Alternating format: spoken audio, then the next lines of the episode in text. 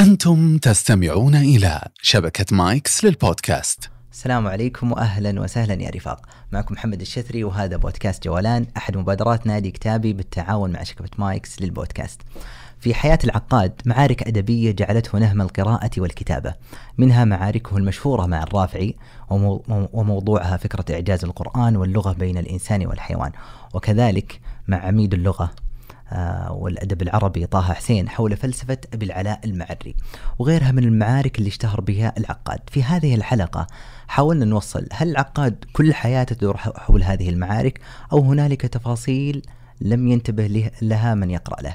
تكلمنا عن العقاد الشاعر الروائي الكاتب آه، صاحب المقالات صاحب النثر. هذه الموسوعة التي امتلكها العقاد. وبنفس الوقت هل هو جبار الكلمة كما قال الآخرون أو كما قال هو عن نفسه؟ هذه الأسئلة كلها طرحناها على ضيفنا الأستاذ وليد الدلبحي الباحث في الأدب والفكر وكان مليئا بالعقاد آه، بالجانب القلبي والجانب العقلي آه، كذلك. هذه الحلقة مليئة. كل حديثنا كان عن العقاد وعن القرن الذهبي للأدب تحديدا في مصر في ذلك الوقت. حلقة ممتعة يا رفاق وأما الآن لتبدأ الحلقة. أستاذ وليد الدلبحي أهلا وسهلا. أهلا وسهلا يا مرحبا. الله يحييك في أحد حلقات بودكاست جولان إحنا راح نتكلم عن العقاد والعقاد ما يأتي أو ما أجلس معك في أي مجلس إلا يأتي ذكره على لسانك. إحنا اليوم نبغى نسمع عن العقاد بلسان آه، أبو خالد. لكن في البداية ودنا نسولف عن آه، سيرة هذه الشخصية اللي بنسولف عنها. نعم. أو غالبا إحنا في بودكاست جوان نتكلم عن السيرة الذاتية إذا كان للشخصية سيرة ذاتية.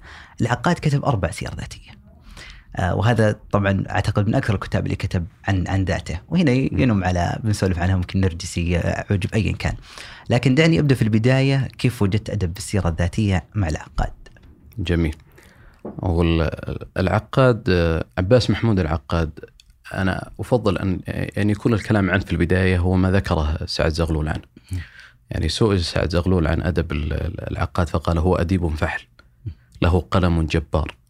ورجولة كاملة ووطنية صافية واطلاع واسع ما قرأت له بحثا أو رسالة في جريدة أو مجلة إلا أعجبت به غاية الإعجاب وهو لا يعالج موضوعا إلا أحاط به جملة وتفصيلا.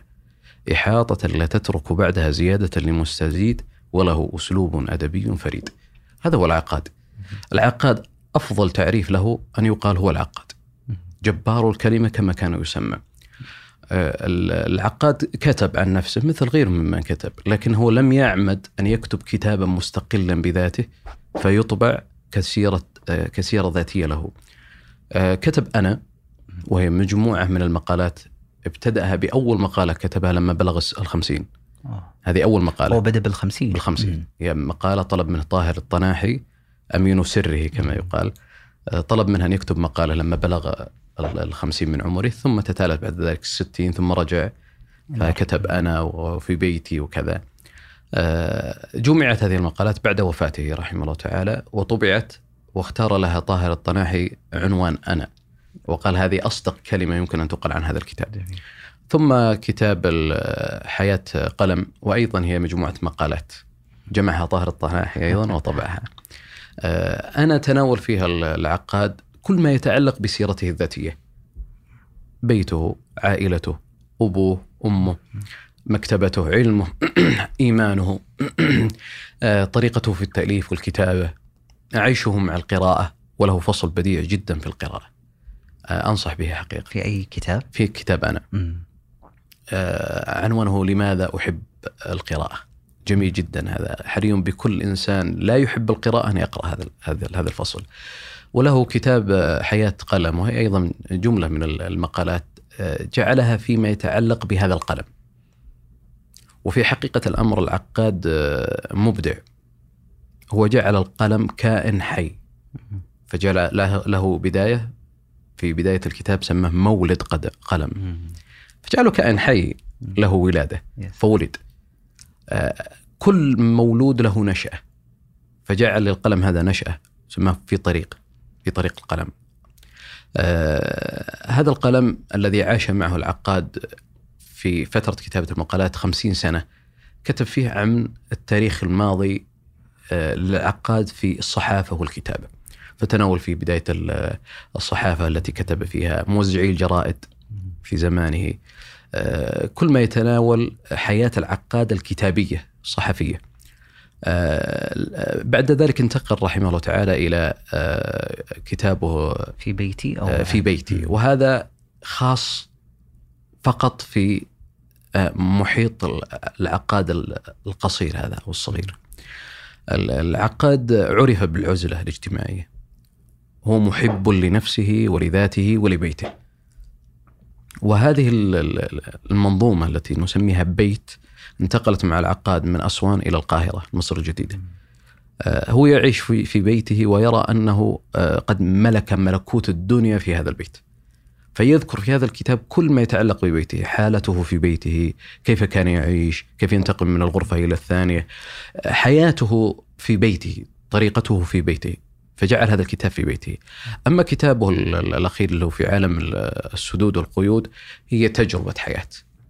العقاد لما جرت له ما جرت من ال- المعركة السياسية آه، مع القصر والتي نتج منها سجن فسجن العقاد تقريبا سنة ونصف. آه، عاش في هذه ال- ال- الفترة آه، معاناة. يقول عنها وهذه الصفحات هي خلاصة ما رأيته وأحسسته وفكرت فيه يوم كنت أنزل عالم السدود والقيود وأشعر به ذلك الشعور وأنظر إلى العالم من وراء ذلك النظر. ويقول الوقت أعدى أعداء السجين. فلو اهتدى إلى طريقة يخلص بها من وقته لاهتدى إلى طريقة يخلص بها من سجنه. فهو يذكر في هذا الكتاب أكثر من أنه سرد تاريخي لتجربته أكثر من أكثر من هذا أنه يتكلم عن انطباعاته الشخصية في هذا في هذه المرحلة. عن ما كان يحس عن ال- المساجين. يقول المساجين أربعة ألاف لم أعرف منهم إلا أربعة. وذكر منهم أوصاف واحد مجنون. والثاني آه، كسيح والثالث آه، بين الجنون وال فالعقاد يذكر مثل هذه الأمور، يذكر أيضا يوم المفارقة لهذا لهذا السجن، قال إنه الناس تظن أن مفارقة السجن ويوم الف- الفرج هو أجمل الأيام التي تمر به ويقول هذا الكلام غير صحيح. عجيب. هي غصة تبقى في في حلق الإنسان إلى أن يموت، هي تجربة مضت عليه. لكن اليوم الذي يفرج فيه هو يوم ألم أكثر من أنه يوم سعادة.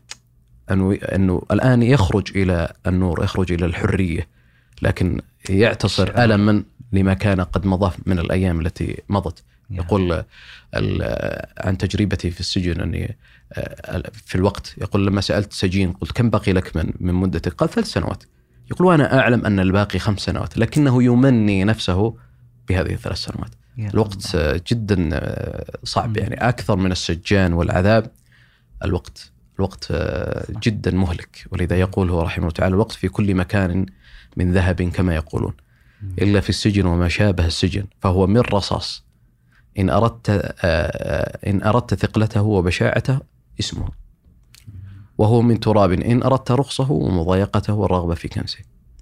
فتكلم العقاد في هذا الكتاب عن تجربة لكنه لم يتكلم فيها بطريقة السرد.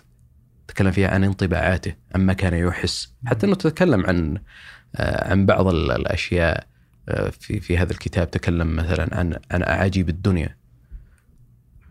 وما يتعلق بها. وذك- وربط هذا في إحساس السجين في السجن. وكيف أن الإنسان يحس بمثل هذه الأعاجيب في بيته وهي في السجن أعظم وأعظم من ناحية ال- الأحاسيس وال- والانطباعات. وش الفرق بينه وبين آه، كتاب علي عزت بيكوفيتش هروبي للحرية؟ أتوقع بيكوفيتش كان خواطر آه، بيكوفيتش في كتابه آه، مزج بين الخواطر وال- والمسائل العلمية الفلسفية. فهو كتاب متين. كتاب ال- العقاد هو عبارة عن نفثات. كل ما شعر به في هذا السجن كتبه في هذا الكتاب. الألم والاعتصار و- و- والمهانة والضيق وهو يرى السجانين ويرى السجن ويرى العذاب. ال- الطابع اللي كان مستمر مع العقاد في مطالعة النفس البشرية، كان حاضرا معه في السجن لكن في النظر إلى السجانين وإلى المسجونين. فتختلف تماما يعني. طريقتي. أذكر فيكتور فرانكل في كتاب الإنسان يبحث عن معنى يوم ذكرت مسألة الوقت ذكرتها كذا اللي مم. كان هنالك يعني سجناء ماتوا بعد اللي هو عيد الكريسماس مثلا لأن كانوا يأملون أنهم سيخرجون سيأتيهم عفو لكن ما صار العفو فماتوا بعدها كمدا لأن الوقت. كان مؤلم بالنسبة لهم. آه، عاد هذه يطول الحديث فيها لكن آه، العقاد يتفق الجميع على عصاميته. نعم. وهو دائما يذكر هذه النقطة وربما نرجسيته كما يقول البعض خاصة في كتابه أنا وهذا وجدتها يعني واضحة وجلية في في هذا الكتاب كيف وجدها أستاذ علي أستاذ وليد الدلبحي كقارئ؟ كيف وجدت هذه السمة شوف آه، عصامية العقاد هي مثل لابد أن يحتذى رجل خرج من الصعيد من أقصى الصعيد من أسوان. غير متعلم تعليم نظامي. وجاء إلى القاهرة فكان بحق يعني يجوز أن أقول أنه أيقونة الأدب والفكر في مصر في ذلك الزمن. وهو يستحق هذا عن جدارة. ليس من باب التزلف لأنه ال- ال- العقاد لما تنظر إلى سيرته سيرة ال- ال- السيرة ال- ال- العجيبة المليئة بكل ما يمكن أن أن تقف عنده لحظة وتتأمل فيه. آه، من ناحية التعلم هو علم نفسه بنفسه. بل كان لا يقبل من أحد أن يعلمه. بل لم يكن يقبل من أحد أن يملي عليه أي شيء. العقاد منذ نعومة أظفاره. وهو مؤمن بالحرية المطلقة للإنسان ويدعو لها ويرى أن الإنسان له حق العيش في هذه الحياة كيفما يريد. ولذا جعل هذا مبدأ أساسيا بنى عليه جميع أفكاره. العقاد في عصاميته آه، عجيب. يجي إنسان إلى القاهرة والقاهرة في ذلك الزمان هي بحق يعني عاصمة عربية آه، مذهلة. صح. آه، وفي زمن كانت الشهادات العالمية لها ثقلها. طه حسين راجع من فرنسا يحمل شهادة الدكتوراه. والأزهر أيضا كان يصدر مجموعة من ال- ال- المشايخ مع الشهادة العالمية. آه، زكي مبارك حصل على ثلاث شهادات دكتوراه. آه، يعني في زمن كانت ال- الشهادة لها اعتبار. جاء العقاد بين هؤلاء وضرب بقدمه بينهم واعتلى عرش الأدب والفكر رغما عن أنوف الجميع. بعصامية وبثبات وبقوة. لم يستطع أي أحد من خصومه على كثرتهم أن يطعن في علمية العقد. ابدا. لكنهم استطاعوا أن يشغبوا عليه من عدة نواحي. لكن من ناحية علمية فيما كتب ما أحد استطاع أن يضربه من هذه الجهة. لأنه إذا كتب العقاد فحري بك أن تقرأ.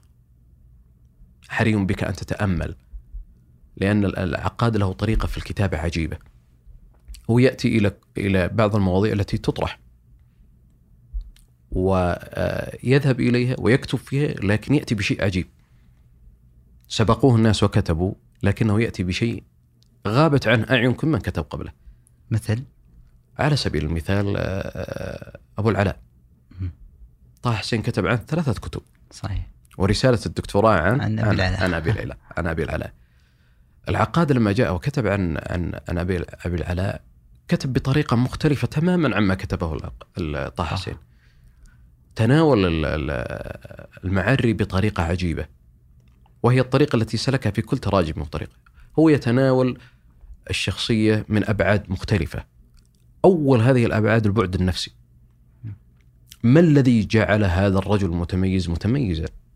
ما الذي جعل هذا الرجل العبقري عبقريا لابد أن يكون في أحداث حياته أسباب وعوامل ساعدت على هذا النبوغ وهذه العبقرية. العقاد يبحث عن هذا. يقول أنا ما تهمني الأحداث ولا تهمني ولا تهمني أنها كبيرة صغيرة مرت عرضا هذه ما يهمني. أنا أبحث عن هذه الأحداث وأبدأ أحللها وأربطها مع مع مساق هذا هذه الشخصية. فأبحث عن عن كوامن النبوغ والعبقرية في مثل هذه الشخصيات. ويجد هذا كثيرا مع الشعراء في شعره. لأنه يرى العقاد وهذه من فلسفته أن الشاعر الذي لا تبرز شخصيته في شعره ليس بشاعر ويرى أن الشعر هو الدليل الملموس على في البحث عن الأشياء الغائبة في ترجمة الشعراء. تجد للشعراء كثيرا من الترجمات لكن الأشياء الخفية التي لم يفطن لها من ترجموا لهؤلاء الشعراء تجدها في شعره. وهذا كان مسلك العقاد في تناوله للشعراء وخصوصا المعري. فلما تقرأ مثلا طه حسين في في كتابته عن المعري وتقرأ للعقاد تجد المباينة الشديدة بينهما. ولك أن تقرأ وستقف كما وقفت فتقول لله درك إلى العقاد.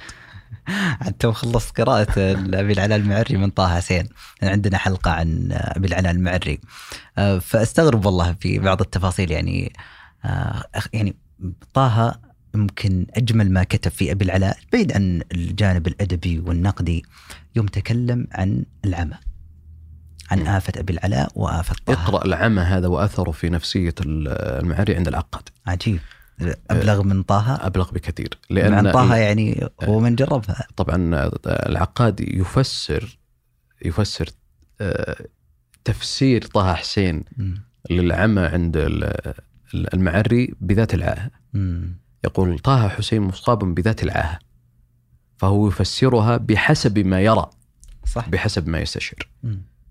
فقط ليس يمكن لا ليس بالبعد. النفسي يعني طه حسين هو مصاب بالعمى ضرير.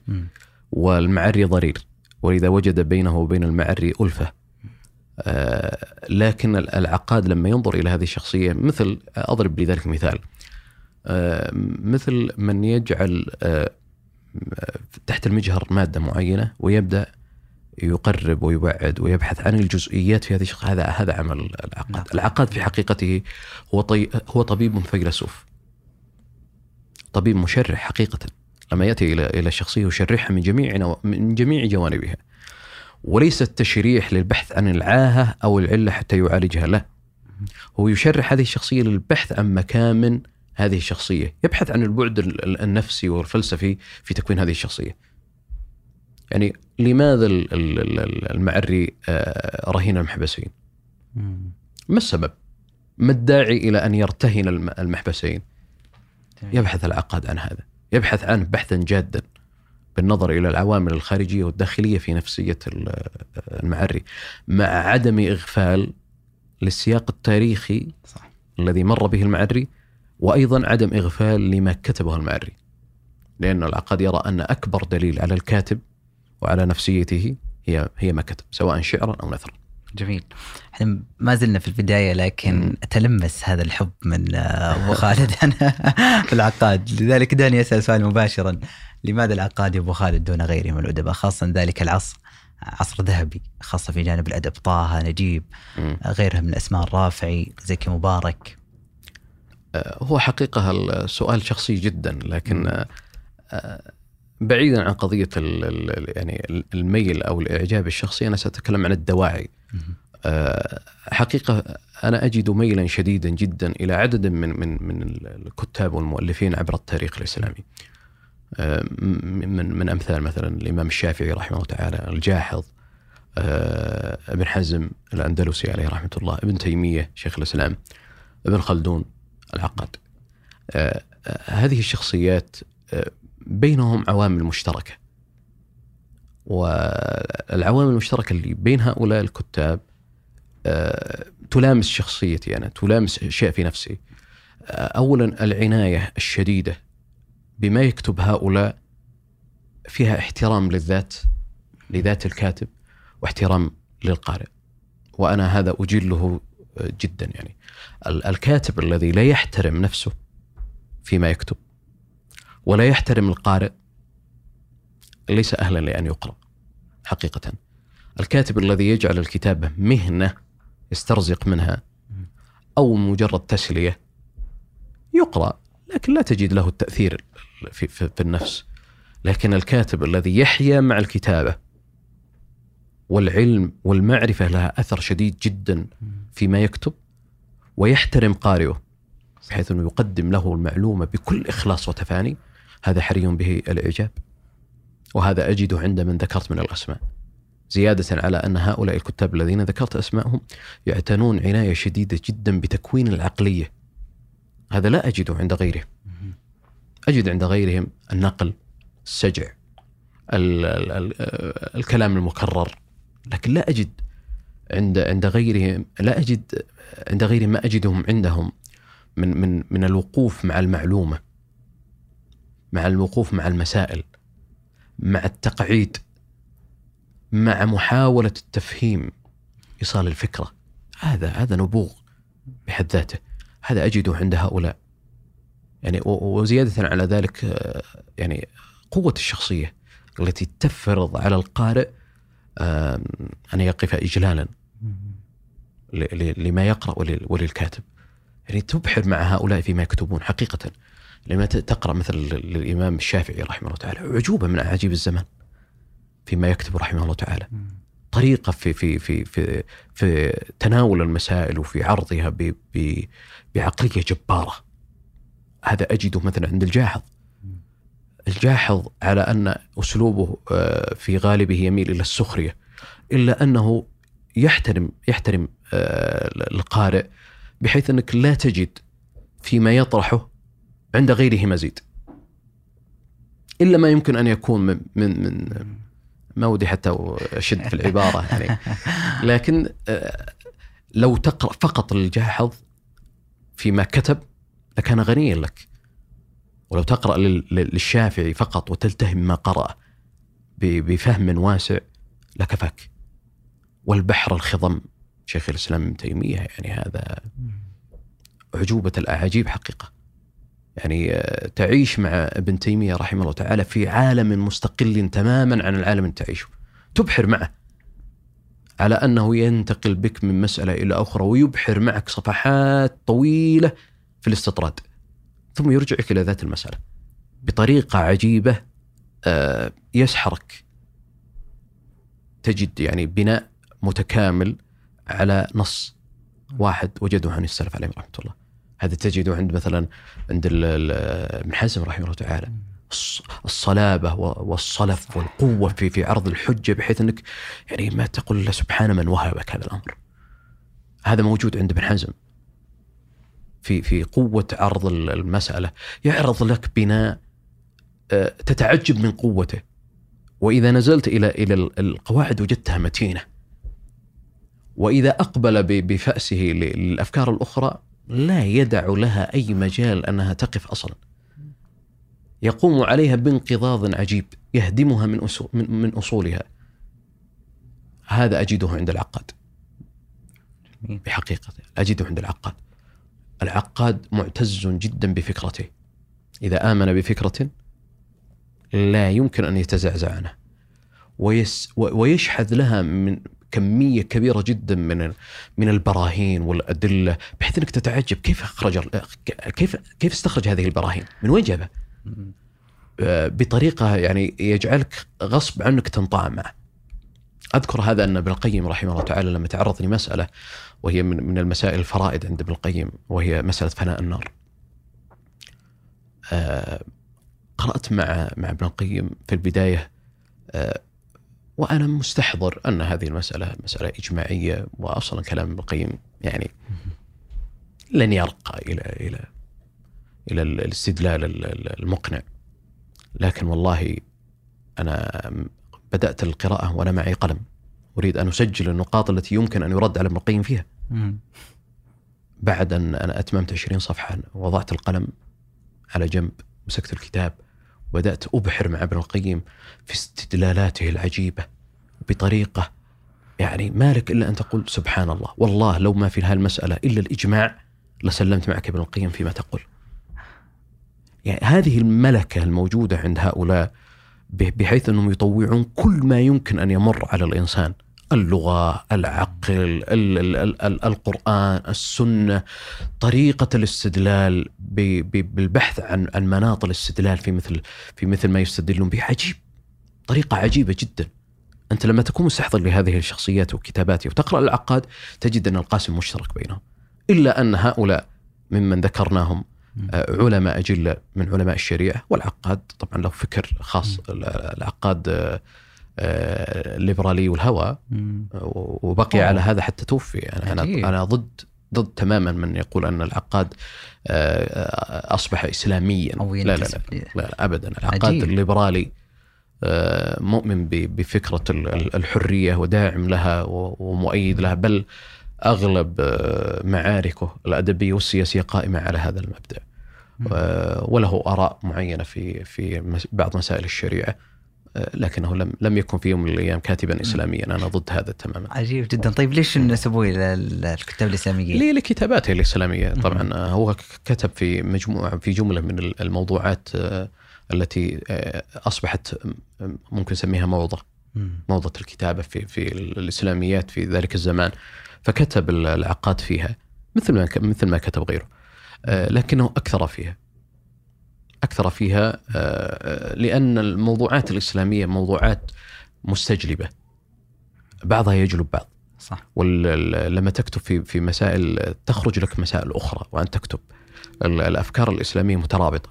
آه، صح. فتكتب مثلا يعني كتب في التفكير في الرياضه الاسلاميه كتاب مبدع وجميل جدا صح. تناول فيه طريقة التفكير. وعنايه ال ال ال الإسلام ب ب- بطريقة التفكير والتدبر وعلاقتها بالعقل وكيف الإنسان يستطيع أن يستخرج المعلومات من من عدد من المسائل. يعني مبدع وحقيقة في هذا الأمر. وتكلم عن الإسلام الديمقراطية والإسلام. تكلم عن عدد يعني موضوعات غير العبقريات طبعا. جميل. عبقرية موضوع مم. فهو كتب عن ال ال وأيضا رد على المط- المطاعن التي أثيرت على, على الإسلام. فالذي يقرأ إسلاميات العقاد يظن أنه كاتب إسلامي. وفي حقيقة الأمر ليس كاتبا اسلاميا. هو كاتب ليبرالي كتب في الكتابات الإسلامية هذا رأي طبعا شخصي لا احد يزعل عليه إيه، لكن هو هذا رأيي هنا أنا. رأي. هذا رأيي أنا لأنه ال- يعني العقاد له مقالة نشرها في الرسالة ب- بعنوان هذه هي الأغلال مم. معلقا فيها على كتاب آه، عبد الله القصيمي ال- العقاد في هذه المقالة طبعا يسفه تسفيها الله لا يحطك مكانه يسفه بال- بال- بال- القصيمي. بالقصيمي تسفيه شديد جدا. لكنه يقول أن الفكرة التي عرضها ال- القصيمي جيدة ومدعاة اللي أن ينظر فيها ويتأمل فيها لكن هو سخيف. وتناول من هذا الجانب يعني.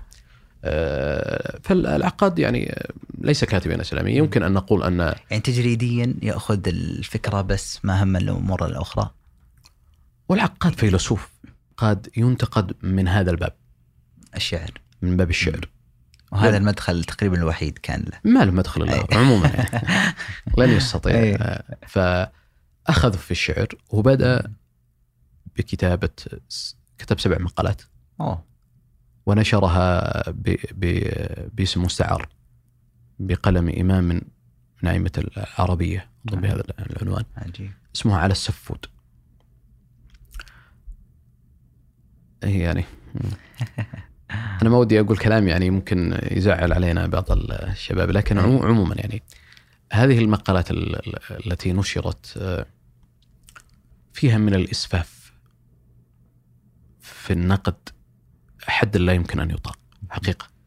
وفيه من استخدام ال- المصطلحات البشعة والتهكم والفاظ نابية جدا يعني استخدمت في في في في هذا الكتاب في هذه المقالات.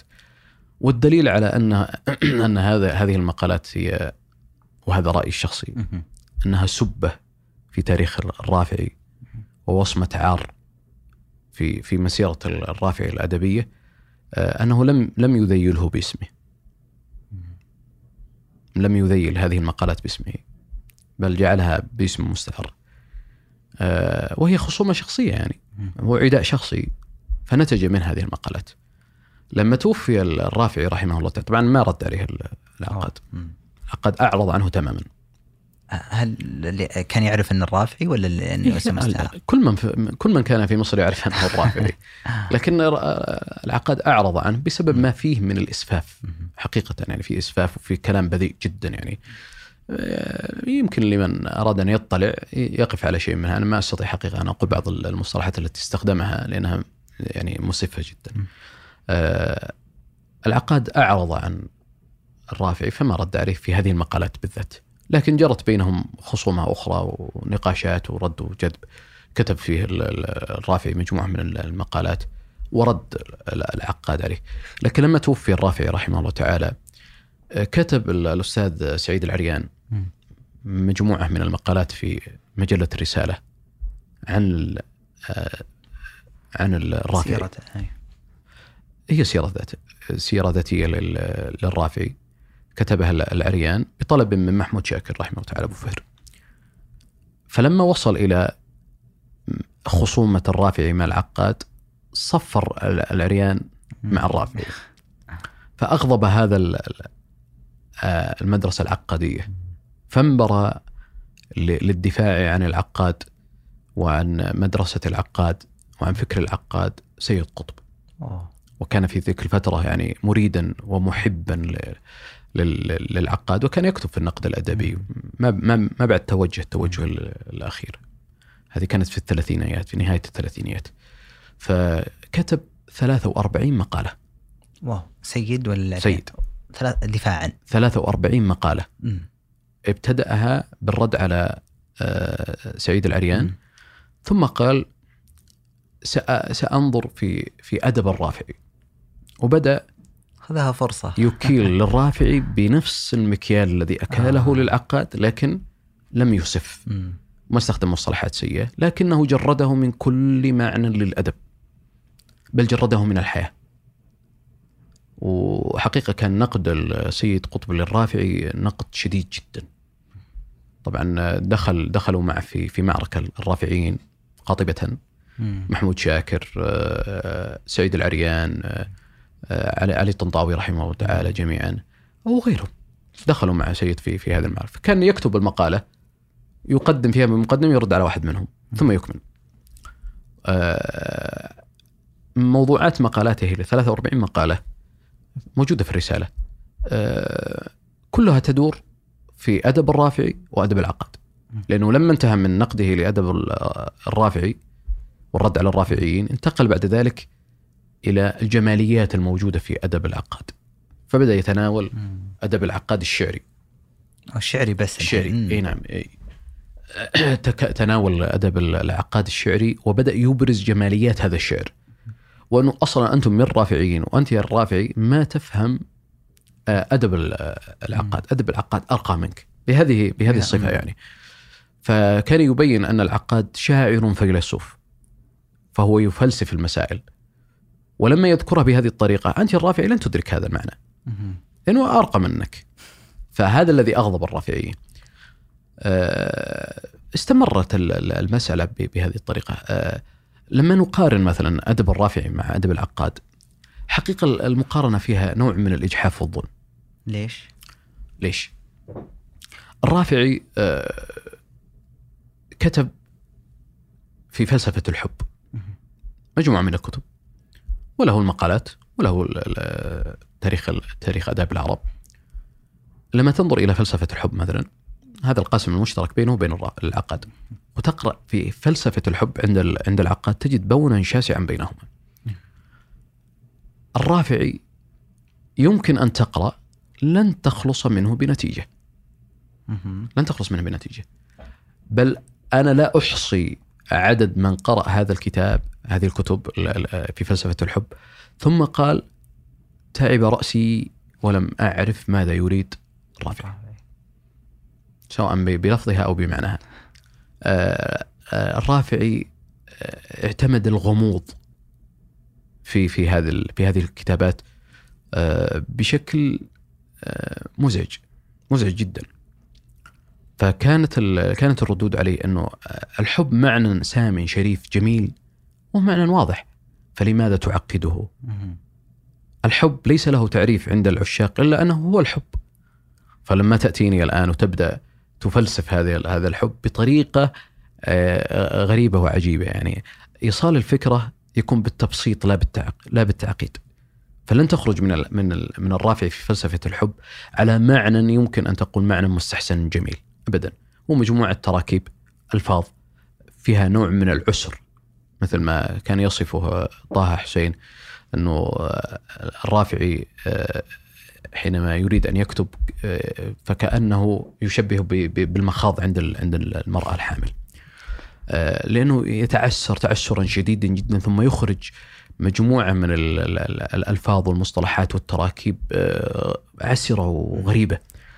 وطبعا هو مبدع الرافعي وهذه كلمة حق هو مبدع في آه، ابتكار الألفاظ صح. ابتكار التراكيب الجميلة جدا لكنه في فلسفة الحب آه، عقد المسائل تعقيدا. شديدا جدا فلا يمكن أن يقارن مثلا الأدب العقاد بالرافعي رافعي. في مثل هذا هذا الجانب مثلا الرافع يتميز عن العقاد بعنايته بالألفاظ مم.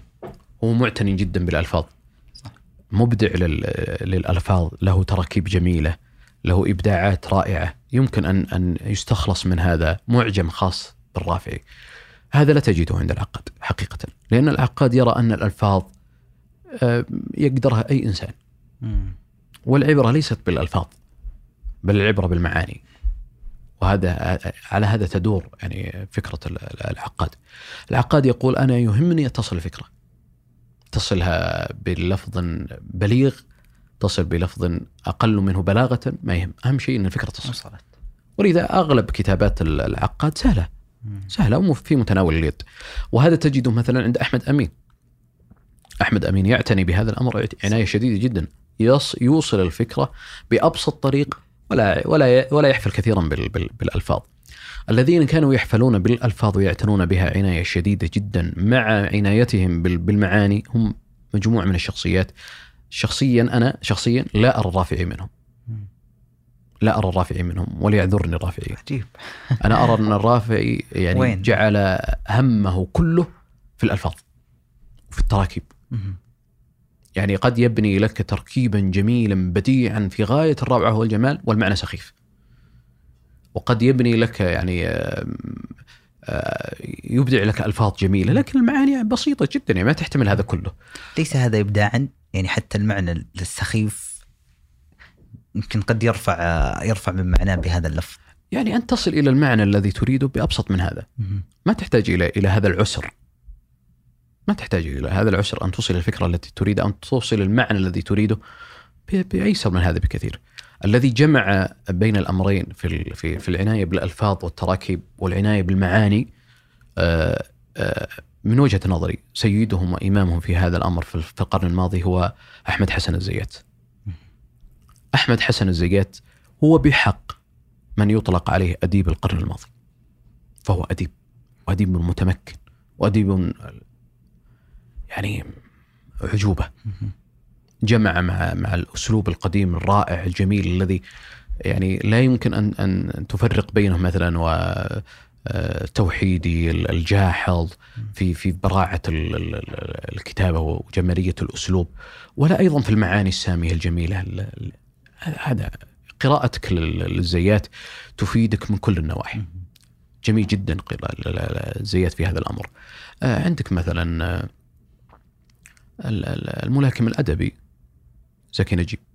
عفوا زكي مبارك. زكي مبارك. زكي مبارك له عناية بالألفاظ وكذلك له عناية بال بال آه، بالمعاني. لا لا يرقى إلى إلى مستوى الزيات طبعا لكن آه، عنده عناية بهذا الأمر. آه، تجد مثلا الشيخ محمود شاكر. الشيخ محمود شاكر رحمه الله تعالى على أن مدرسة الرافعي مؤثرة فيه تاثيرا واضحا. في معجم مطبوع اسمه معجم أبو فهر. ومعجم للألفاظ والتراكيب الموجودة عند محمود شاكر رحمه الله تعالى. مطبوع آه، لأنه كان يعتني بشرح ألفاظه. رحمه الله تعالى. فتجد في هذا المعجم يعني آه، سيل من الألفاظ والمعاني والتراكيب الجميلة الإبداعية. وأيضا في نوع من من السك الجميل هذا. آه، لكن ما تجده مثلا آه، على سبيل المثال عند الشيخ علي الطنطاوي. الشيخ علي الطنطاوي هو صاحب ال- المدرسة المشهورة المعروفة السهل الممتنع. صح. الشيخ له أسلوبه الخاص متأثر بمدرسة الرافعي لكن أيضا يعتني بال- بال- بالمعاني. نعم. أسلوبه سهل جدا يسير. أسلوبه آه، هو والأنيس منصور يعني في- فيه نوع من السلاسة. يعني تقرأ ما تمل حقيقة. صح. لكني أنا وجدت آه، لأني أنا أخذت مشروع الشيخ آه، علي علي الطنطاوي قرأته كاملا. وحاولت إني أرتبه زمنيا على حسب آه، اجتهاد مجاهد في في في ترتيب كتب جدة وقراته وانتهيت بالذكريات. آه، يعني ما أخفيك سرا آه، أني مليت. مليت وأنا أقرأ للأمانة يعني لأن المدرسة هذه مدرسة الرافعي تعتني بال بالتوصيف كثيرا. بالأوصاف، أوصاف المشاعر، أوصاف ال- ال- ال- الحارة، أوصاف البيت، أوصاف القلم، أوصاف كذا. ال- الكثرة من هذه الأوصاف خصوصا إذا كنت تقرأ مشروع فهذه يتكرر. معك بشكل كبير جدا يصيبك بالملل. تصيبك من الملل تقرأ مقالات كثيرة جدا للشيخ علي الطنطاوي تستفيد منها اسلوبا عاليا جميلا جدا لكن ما تخرج منها بطائل معرفي ما في ما في يعني لا تخرج منها بال- بالمعرفة العالية ما ما هذا قليل هذا لا تجده عند العقاد هذا لا تجده عند العقاد ابدا. العقاد أي مقالة تقرأها أي كتاب تقرأه لابد أن تستفيد. لابد أن تستفيد. إما أن تستفيد معلومة جديدة أو تستفيد لمحة تفسير شرح ربط. هذا لم أره إلا عند العقاد. ابدا. تجده مثلا عند أحمد أمين في كتبه. ليس في المقالات تجده في كتبه لأنه آه، اعتنى بكتبه عناية شديدة جدا. تجد هذا. آه، مقالاته آه، يعني متفاوتة ليست سواء في أشياء جميلة رائعة أشياء معرفية فلسفية فكرية تاريخية وفيه مقالات عادية يعني ما آه، تجد مثلا عند آه، زكي مبارك. آه، زكي مبارك لما لما حورب في عيشه آه، رحمه الله تعالى وفصل من الجامعة أو لم يعاد آه، تجديد عقده بسبب آه، طه حسين لأنه له معركة شديدة جدا مع مع طه حسين. ولما أصبح يعني مدرسا في في ال- في ال- في الجامعة استاذا في في كلية الآداب آه، جاء طه حسين فأصبح عميدا لل- للكلية. فلما انتهى عقد آه، الدكاترة زكي مبارك وكان يسمى الدكاترة لأنه يح- يحمل ثلاث شهادات دكتوراه. صح. آه، قال طه حسين أنا لم لم أبرم معه عقدا فلا أجدده. ففصل من الجامعة. لما فصل من الجامعة آه، ضيق عليه عيشه حقيقة وأيضا فصل من كذا مكان. فأصبح رزقه على المقالات. فكان يكتب في اليوم ثلاث أربع مقالات وينشرها في ال- في الجرائد. هذا الكم الهائل من المقالات يعني بلغت مقالاته أكثر من 2000 مقالة. المقالات هذه ال- ال- التي بهذا الكم الهائل تفقد حقيقة يعني صح. آه، تفقد مكانتها العلمية آه، ما يكون فيه فائدة يكون بس مجرد كلام هذا تجده عند أنيس منصور أنيس منصور مكثر جدا من المقالات انه يكتب مقالة يوميا هو صح. آه، كثير من المقالات تقرأها ما تخرج منها بفائدة ابدا. صحيح هي مفيدة ممتعة آه، من ناحية ال- إنك تستأنس بها وكذا بس ما فيها فائدة. تكرار هذا يعني آفة عند أنيس منصور تجد المعلومة يكررها في سبعين كتاب وفي كل مرة تجدها بشكل مختلف عجيب أنا هذا يدعوني إلى سؤال إنه هذا النفس من المشاكسه الأدبية. هل هي حالة صحية للساحة الأدبية؟ يعني العقاد ما في يعني ما آه طه حسين الرافعي آه أسماء كثيرة آه أول شيء دافعها الشخصي لهذه المشاكسه ثم جانب آخر هذا النقد الموجود في الساحة الأدبية هل هو صحي؟ وبلا شك ال- ال- المسائل التي تثار في الساحات العلمية والأدبية بلا شك أنها أنها صحية. لأنها تحرك آه، الباحثين والكتاب والعلماء إلى البحث والتنقيب والنظر والردود. هذه مفيدة في الحراك العلمي عموما. ولكنها في زمانها في وقتها في لحظتها تسبب خصومات شخصية بين الناس. نحن الآن نتكلم ونحن في آه، آه، يعني 1443 للهجرة. وأمامنا هذا التراث موجود؟ حقيقة المعارك هذه لها لذة لما تقرأها. هذا وتحاول أن تستشعر تلك الفترة. يعني كأنك أنت الآن في في في مصر في القاهرة وت- وتذهب إلى الدكان وتشتري العدد هذا اليوم الذي نزل من الرسالة لتقرأ ما جرى في أو تقرأ ما موجود في الثقافة مثلا وغيرها. يعني هذا الجو آه، لا تجده إلا في المعارك الأدبية. وإذا خصوصا إذا قرأت بالترتيب الزمني الحقيقي لها. تستشعر الحدة وال- والرد وكذا وقال فلان ورد عليه. يعني لها لها حقيقة وأيضا أنتجت لنا أشياء جميلة جدا. لما تعرض أحمد أمين للأدب الجاهلي والأدب ال- ال- العربي القديم بنوع من التسخيف رد عليه زكي مبارك بمقالات في غاية الروعة. طبع مؤخرا باسم جناية أحمد أمين على الأدب العربي. مسك أحمد أمين من بداية كتبه التي ألفها عن تاريخ الثقافة إلى فكرته عن ال- الأدب العربي. وبدأ يبين أنه أصلا أنت عالة على الأدب. وأنت أصلا جنيت على الأدب العربي وأنت كذا وأنت كذا. لكنها من ناحية الأسلوب أسلوب زكي مبارك طبعا جميل. أسلوبه في غاية ال- الجمال. وأيضا هو هو الملاكم الأدبي ما يعني ما بقي شخص إلا وتعارك وياه. وأيضا المعركة محببة إلى النفس عن اللغة العربية وعن الأدب العربي ومعركه معركة بين شخصيتين كبيرتين طبعا أحمد أمين لم يرد عليه. ما رد عليه كتب مقالة واحدة يعني يتأسى في يتأسف فيها على على التجني وكذا. لكنه لم. لم يعمد إلى الرد على زكي مبارك ومن يحارش زكي مبارك طبعا ما, ما, ما أحد يستطيع يحارش فالجو ال- ال- الأدبي يستدعي مثل هذه المعارك. معارك معارك كبيرة بين شخصيات كبيرة آه، ولها أثر. يعني لما يكتب آه، لما تكون معركة بين بين شخصيتين كبيرة وكل منهم يكتب ليثبت وجهة نظره ويرد على ال- ال- ال- النظره المقابلة إيش إيش راح تخرج بنتيجة؟ أكيد نتيجة جميلة وعالية خصوصا في في جو مشحون في إثبات الوجود العلمي والأدبي والمعرفي والعقلي أيضا لابد ان أن تخرج بنتائج في غاية الجمال والروعة. هذا هذا ما أنتجه لنا انتجتنا أنتجته لنا المعارك الأدبية والمعارك الفكرية والمعارك السياسية في ذلك الفترة. النقد سابقا حاضر اليوم غايب تقريبا أبو خالد نعم. ما الذي جناه هذا الغياب على الأدب؟ والله آه، اللي يظهر لي إنه الجدية هي السبب الأساسي في في غياب آه، كثير من الأشياء التي كانت موجودة وجميلة. غياب مفهوم الأدب أصلا بشكل عام. أصبح الأدب في زماننا متركز فقط على الرواية. هذا خطأ بحد ذاته يعني.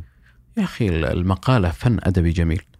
ال- المقامة كذلك، ال- الخواطر الخواطر الأدبية اسلوب جميل في الكتابة.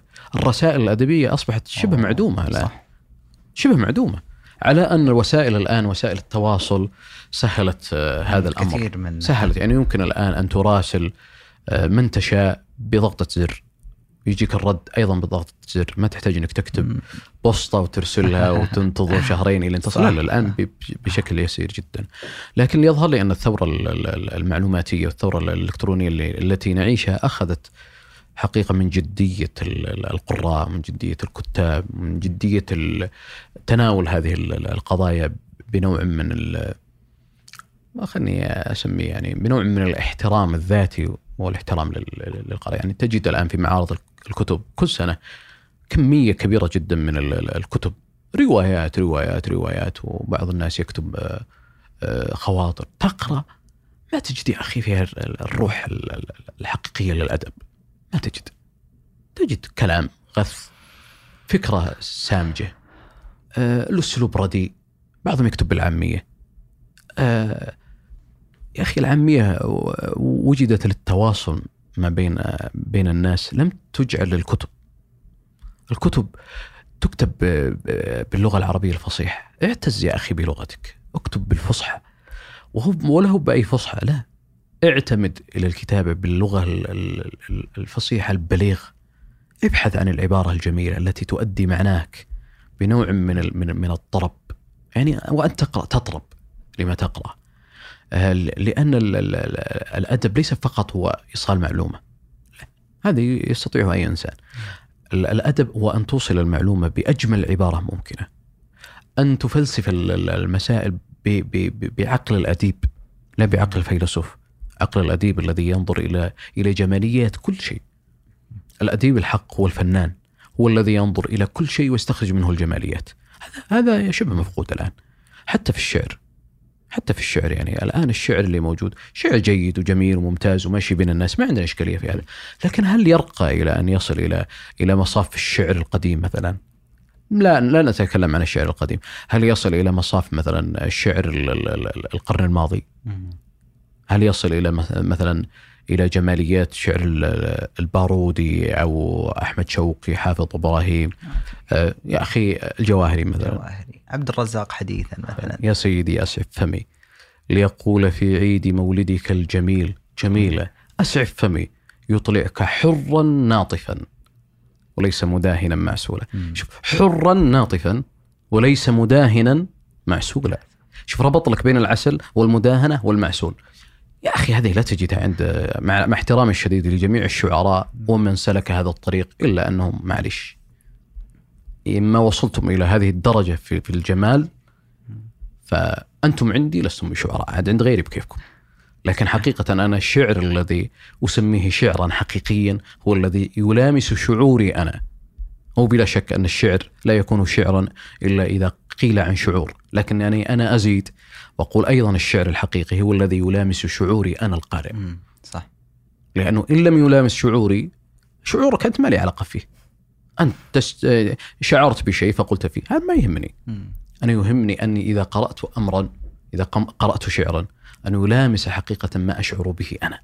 يلامس شعوري أنا. أستشعر على أقل تقدير شعورك أنت وأنت تقرأ وأنت تكتب. هذا لا أجده حقيقة عند عند عند شعراء المعاصرين. الرواية وكم من رواية رأيناها في معارض الكتب كم هائل جدا من روايات. إيش تدور عليه؟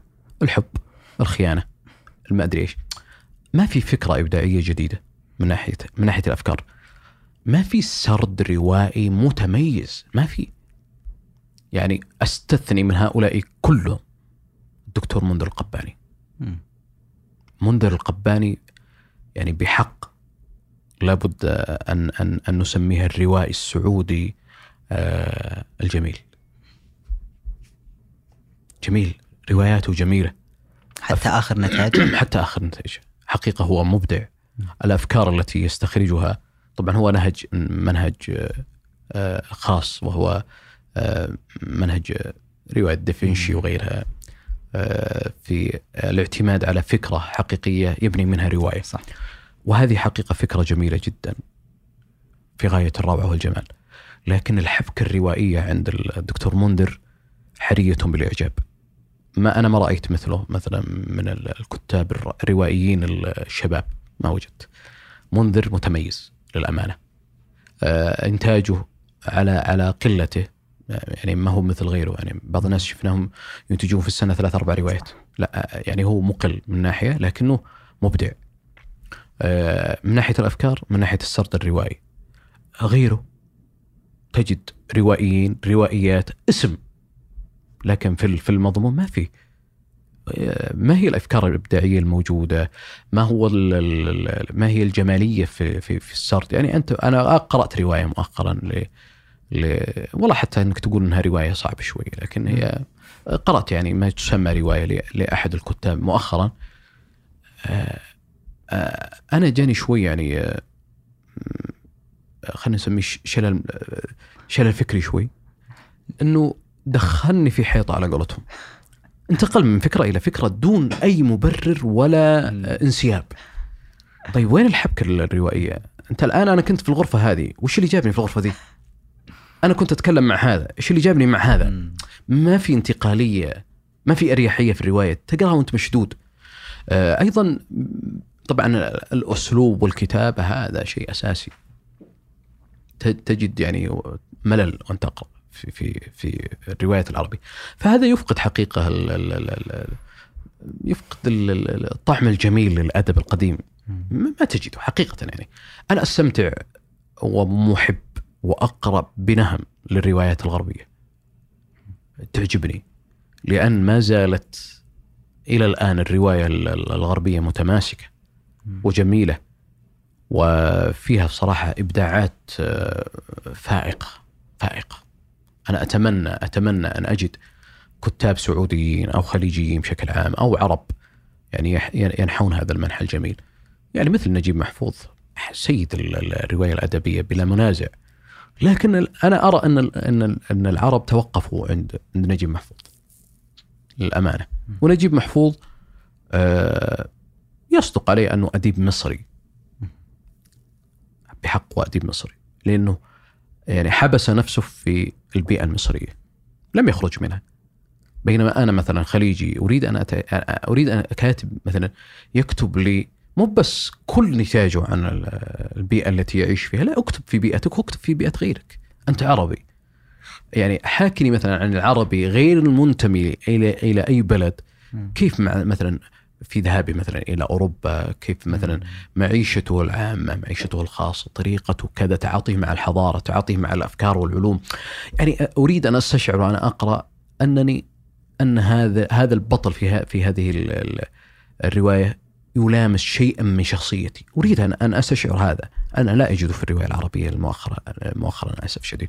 أجده عند ال- الكتاب ال- ال- ال- ال- الغربيين أكثر. عودا على بدء. آه العقاد لم يكتب في الرواية. مهم. هذا عن سارة؟ عاد سارة هذه قصة ثانية. هو لم يكتب في الرواية العربية. هو آه كتب في القصص. في مجموعة من كتبه. له فيه فصول. له مجموعة من الفصول موجودة في عدد من الكتب. تناول فيها قصص. كان يريد أن يوصل فكرة معينة فيتناول بطريقة قصة. لكنه لم يعمد إلى الكتابة كقصة مفردة ما يصنف الآن بالقصص الأدبية القصيرة أو الروايات.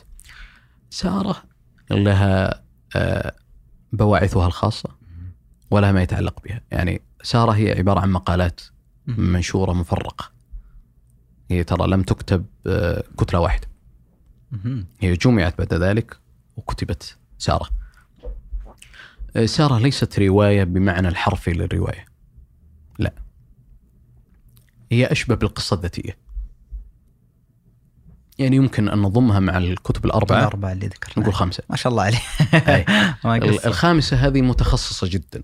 هي قصة حب العقاد العقاد أحب مرتين.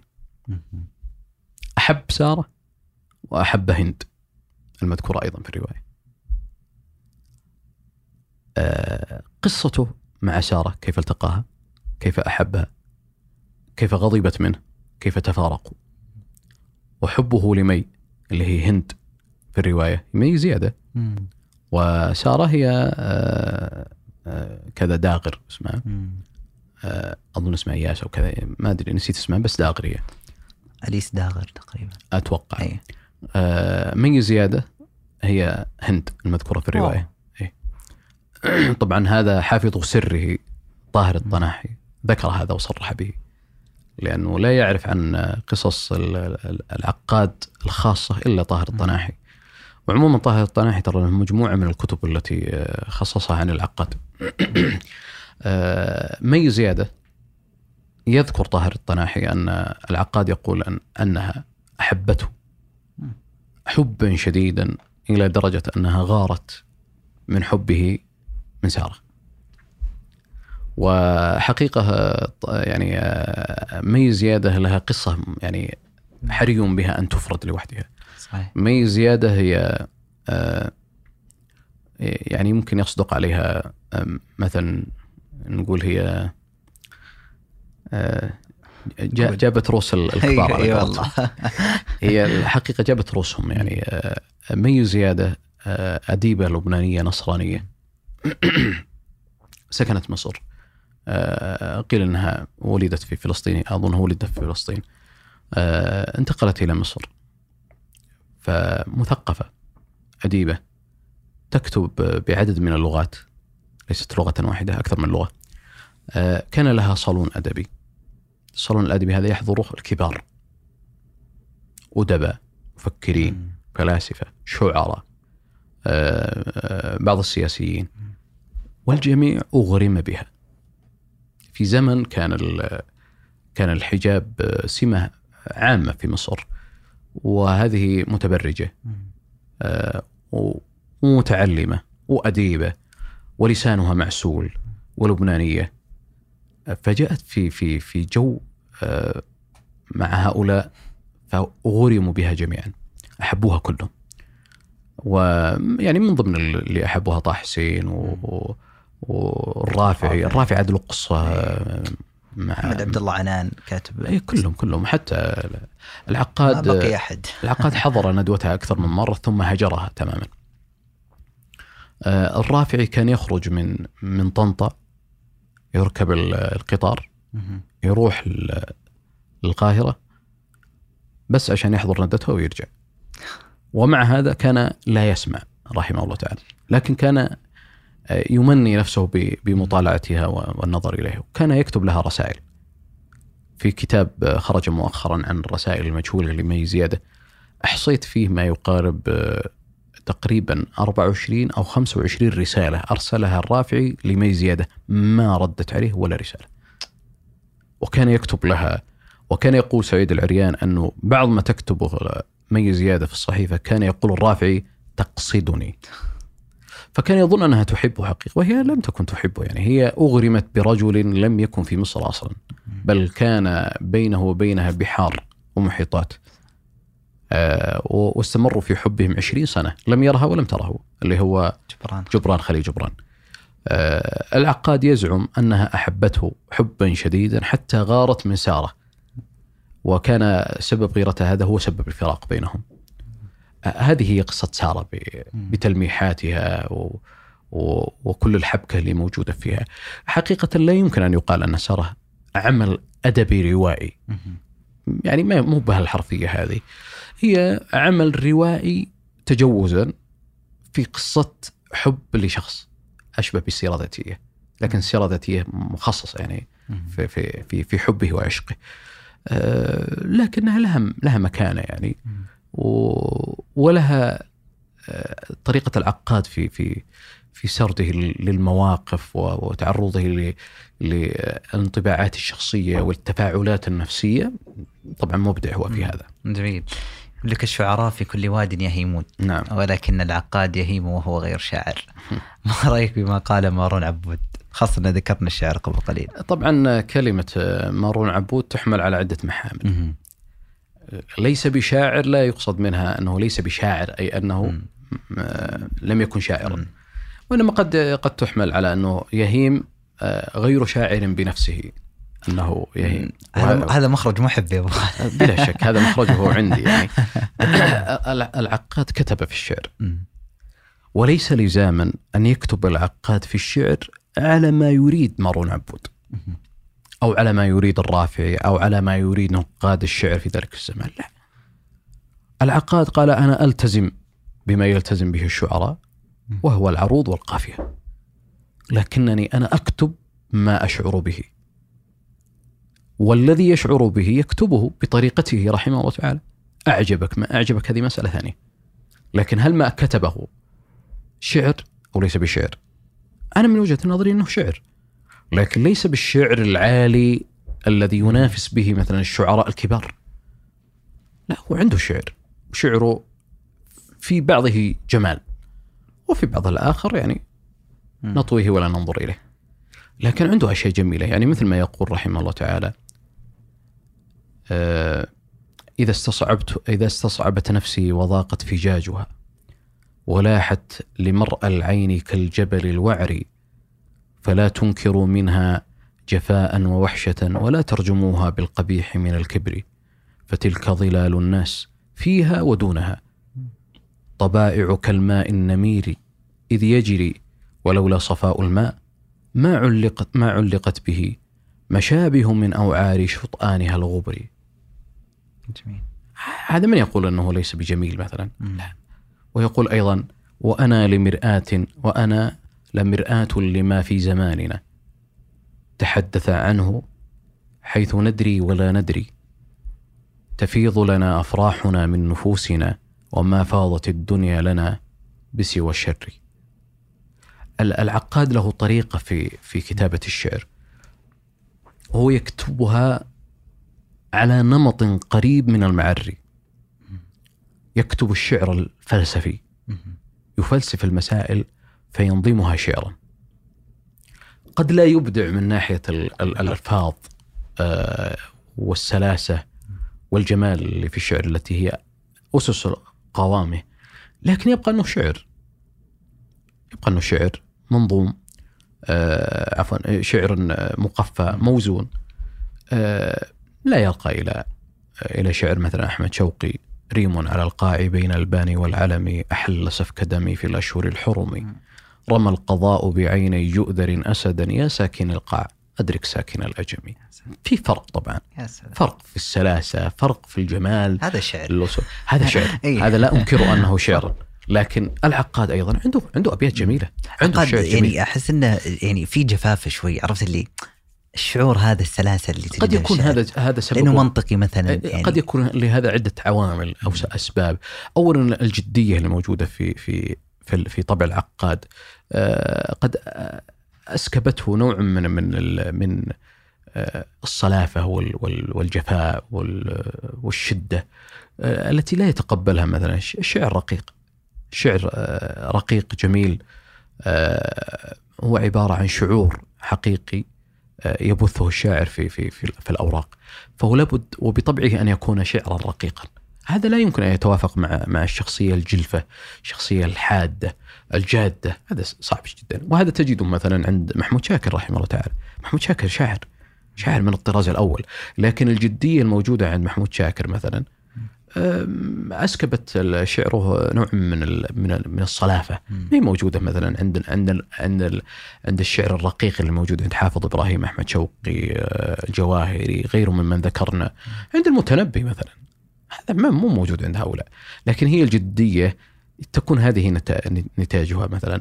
أيضا ال- العقل ال- ال- الفلسفي العقل المنطقي الذي لا بد أن يمنطق الأمور ويفلسفها ويجعلها بطريقة منظمة بط- بطريقة تفكيرية معينة حتى يصل إلى نت- مقدمات ونتيجة. هذه لا يمكن أن تكون مع الشعر. هذا موجود مع ال- العقاد موجود بكثرة عند عند المعري لكن المعري بسبب لغته الجميلة. وإبداعه ال- اللغوي طغى هذا أيضا. لكن ال- المنحى واحد هي فلسفة الشعر بطريقة معينة. آه جميل جدا. إحنا من بداية الحلقة أبو خالد آه، يمكن سولفنا عن مواضيع جدا كثيرة. العقاد تطرق إلى الأدب إلى الحضارة إلى الشعر إلى النثر إلى الصحافة وضرب كل علم وبحر تقريبا وفي الفلسفة وما إلى ذلك. كل هذا وهو يحمل الشهادة الابتدائية. تعرف اليوم وسابقا يعني في ذلك الزمن أن وجود الشهادة الأكاديمية فكيف بالمتوسط الثانوي؟ عامل مرة مهم. هل هذا قد أسميه مثلا النقص آه، أو أحد يسميه بهذا الاسم؟ هو الذي يعني كان المحرك العقاد أن يثبت ذاته بين كل هؤلاء الفحول في الجانب الأكاديمي, الاكاديمي وبنفس الوقت هل لو تخصص العقاد كان سيبدع أكثر؟ هي بداية من النهاية لو كان تخصص هل سيبدع هذا في علم الغيب الله أعلم. لكن ما أظن أن العقاد من النوعية التي تقبل التخصص. هو لا يمكن أن يكون متخصصا أو أو حاجرا لنفسه في في مجال دون الآخر، العقاد سمة العقاد الأساسية هذا التبحر، هذه الموسوعية اللي موجودة عند العقاد. هذه هي هي السمة الطاغية والجميلة والرائعة. اللي اللي يتسم بها العقاد بهذه الطريقة. آه، جاء على بالي آه، آه، مثلا من إبداعاته رحمه الله تعالى اختياره للعناوين. اللي يدلك على أن هذه العقلية عقلية جبارة حقيقة يعني مثلا له عنوان مقالة يقول أخفى من الشمس هل في شيء أخفى من الشمس لا هل في شيء أوضح من الشمس؟ هذه قائمه إيه. مثلا النجاح سيء الحظ يعني هو يختار أنواع من من من ال- الأفكار العناوين التي تجعلك تقف تقول وش تبغى؟ أنت وش تبغى بالضبط؟ أخفى من الشمس يعني إيش؟ هل في أخفى من الشمس؟ يبين لك إنه مهما كانت المسائل وتريد أن تخفيها فهي ظاهرة،. لا يمكن أن تخفي الشمس. آه هذه ناحية، الناحية الثانية ال- ال- ال- الجمالية اللي موجودة عند العقاد. آه مثلا لما تقرأ كتاب الفصول مثلا. آه الفصول مجموعه من مقالات متنوعة الموضوعات. أنا زعيم بأن من قرأ هذا الكتاب من أول صفحة يبدأ يقرأ المقالة لن يترك الكتاب حتى ينتهي من آخر صفحة. ما أقول أسلوب ال- العقاد الذي يجذبك بحيث أنك لا تستشعر لا لا لا. تكلم عن الموضوعات اللي موجودة. كل موضوع يسحبك للي وراه كل طريقة يتخذها ال- ال- العقاد في تناول هذه الموضوعات جاذبة. يعني تنتقل من فلسفة إلى إسلاميات إلى أدب إلى شعر إلى تحليل شخصية إلى آه، تاريخ. عجوبة هذا الرجل. عجوبة فيما يطرح. وبعدين هو من النوعية اللي إذا طرح المسألة يطرحها بترتيب آه، ترتيب بحيث أنك آه، أنت ماشي معه. ما ما ما تشعر بلحظة من اللحظات أنك فارقته من فكرته فضعت مع التدريب، لا لا أنت منساب معه تماما فيما يكتب. لأنه له طريقة في في في, في التأليف والكتابة أنه يقسم ويجمع. التقسيم والجمع هذا هو أسلوب منطقي. يأتيك عند المسألة يقسمها يفرعها ثم يجمع ال- ال- المتشابه ويفرق بين ال- ال- ال- المتفرق ويبدأ يأخذك معه بطريقة انسيابية تنتقل من نقطة إلى من ألف إلى باء بكل سلاسة. وأيضا تنتقل في الموضوعات، الموضوعات التي ينتقل فيها موضوعات جاذبة. مثلا ساعات بين الكتب، وعموما ساعات بين الكتب ترى ألفها مرتين. كيف؟ ألف المرة الأولى لما استقال من الوظائف واعتزل في أسوان فكتب 500 صفحة لكنها ضاعت أوه ما بقي منها إلا 50 أو 60 صفحة فقط ثم كتبها مرة ثانية. باسم ساعات بين الكتب يقول في ساعات بين الكتب الأولى اللي هي 500 صفحة يقول وكنت في عزلتي في في في أسوان فكتبت خلاصة ما قرأته وما شعرت به في أسوان في هذا الكتاب. يعني 500 صفحة كتبها في ساعات بين الكتب والناس. يعني إيش تتوقع؟ إذا كان كتب وب... ساعات بين الكتب والناس المطبوع الآن الموجود في غاية الإمتاع والمؤانسة. ترى هذا عنوان لابي حيان توحيد. صح. لكنه حقيقة عنوان معناه قائم في هذا الكتاب. هو حقيقة إمتاع ومؤانسة. تنتقل فيه بين الكتب. يأتي لك بين الكتب. يأخذ مثل مقدمة ابن خلدون. تقرأ معه في مقدمة ابن خلدون. أنا أزعم أن من قرأ مقدمة ابن خلدون وقرأ مقالة العقاد في مقدمة ابن خلدون سيكتشف أشياء جميلة وجديدة. يتناول مثلا الافكار في حقيقة الأمر إمتاع ومؤانسة. لأنه لو تتخيل مثلا 500 صفحة كتبها العقاد في عزلته بعد أن ترك الوظائف بعد ترك الناس يعني تجد شيء عجيب. إذا كان الموجود الآن المطبوع مثل ما ذكرت لك المطبوع الآن اللي موجود جميل وممتع فكيف بالذي ذهب؟ يعني أنا اتحسر الحقيقة على اللي ذهب ومضى خاصة هذا. الدهشة الأولى يعني إي. الكتاب الأولى. فكتاب ساعات بين الكتب والناس جميل. جميل جميل جميل جميل. أنا أنا أتعب وأنا أقول إنه جميل. لأنك تنتقل فيه من الكتب إلى الأفكار إلى الشخصيات بطريقة جميلة جدا عند العقاد. شفت شفت آه، الجمالية الموجودة عند العقاد إنه كيف يحلل لك الشخصية اللي قدامك بحيث إنك أنت وأنت جالس تناظر تقول سبحان الله. هذا موجود حتى في في تناوله لل- للأفكار والكتب. نقده نقده وإن كان لاذعا وإن كان لاذعا شديدا إلا أنه جميل.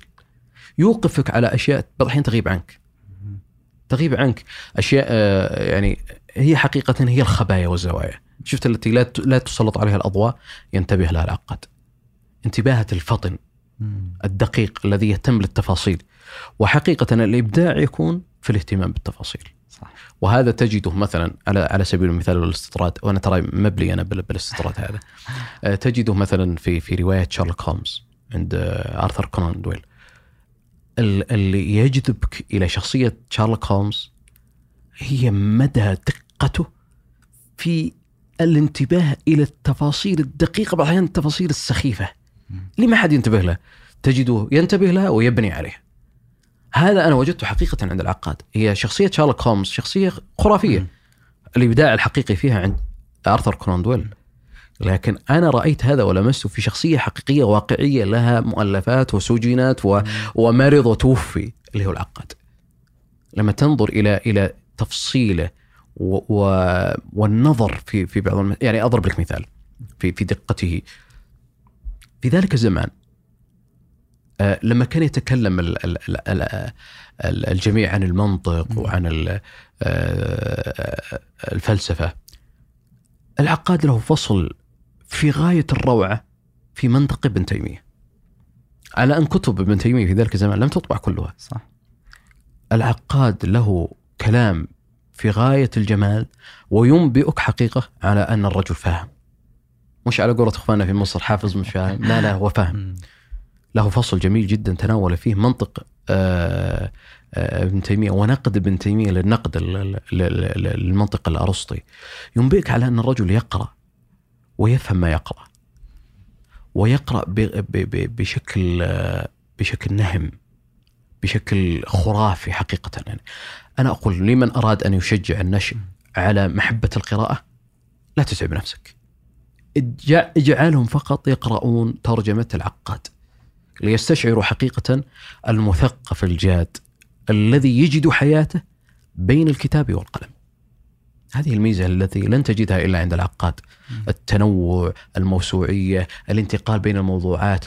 أنا أقول لو خلت كتب العقاد من هذا لم يكن العقاد هو العقاد. نرجع للجزئية الأولى من السؤال اللي هو آه، الشهاده الابتدائيه طيب. عدم امتلاكه أو بس إنه يمتلك هذه الشهادة هل هو الدافع إنه حاول إنه يثبت ويفعل كل ما يستطيع ليكون بين كل هذا كل هؤلاء الفحول؟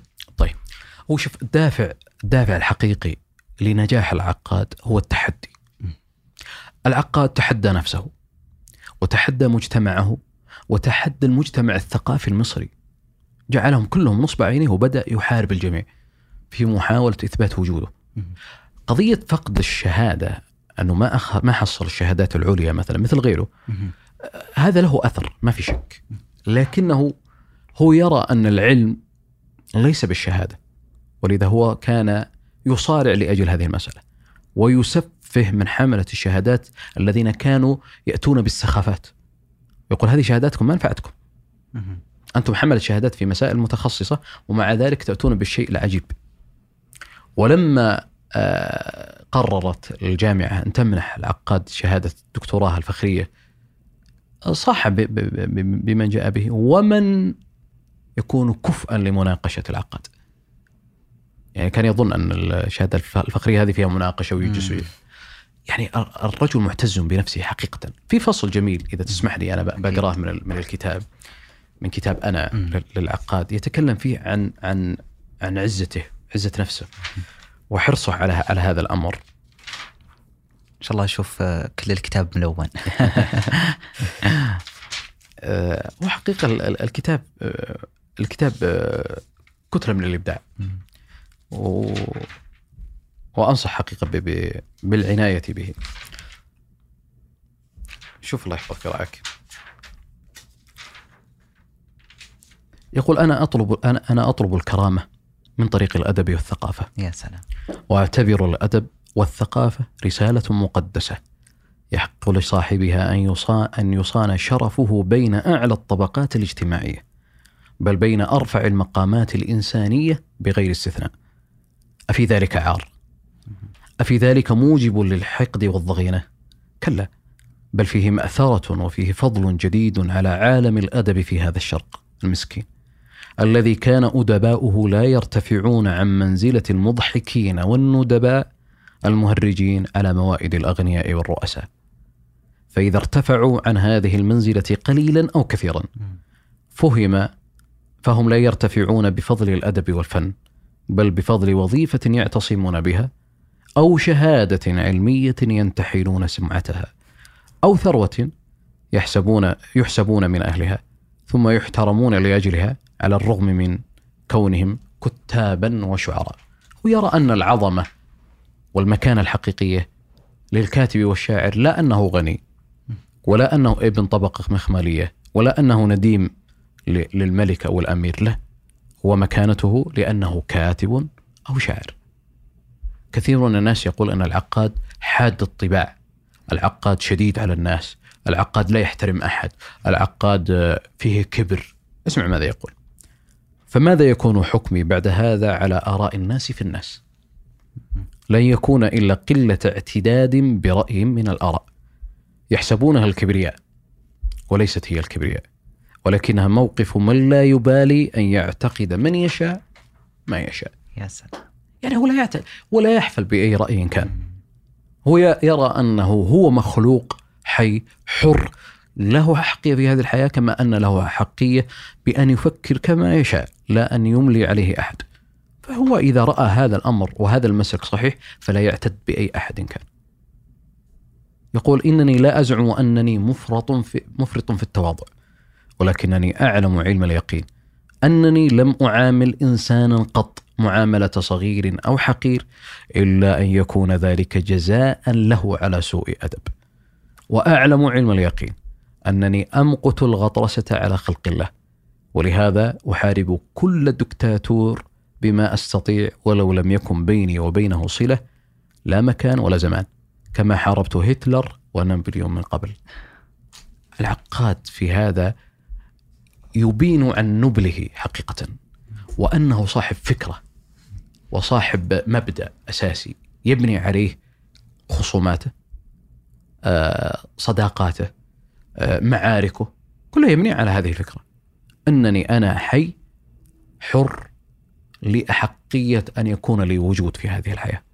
فلا أنت الخصم ولا الدولة في في معياره ونظره ولا الشهادة في معيار الحياة الثقافية في ذلك الزمان تستطيع أن تردني عما أريد هذا كان شعاره في حياته ولذا نافح وكابد ودخل مع الناس في معارك شديدة وفقد كثيرا من الوظائف التي دخل فيها بسبب هذا الأمر.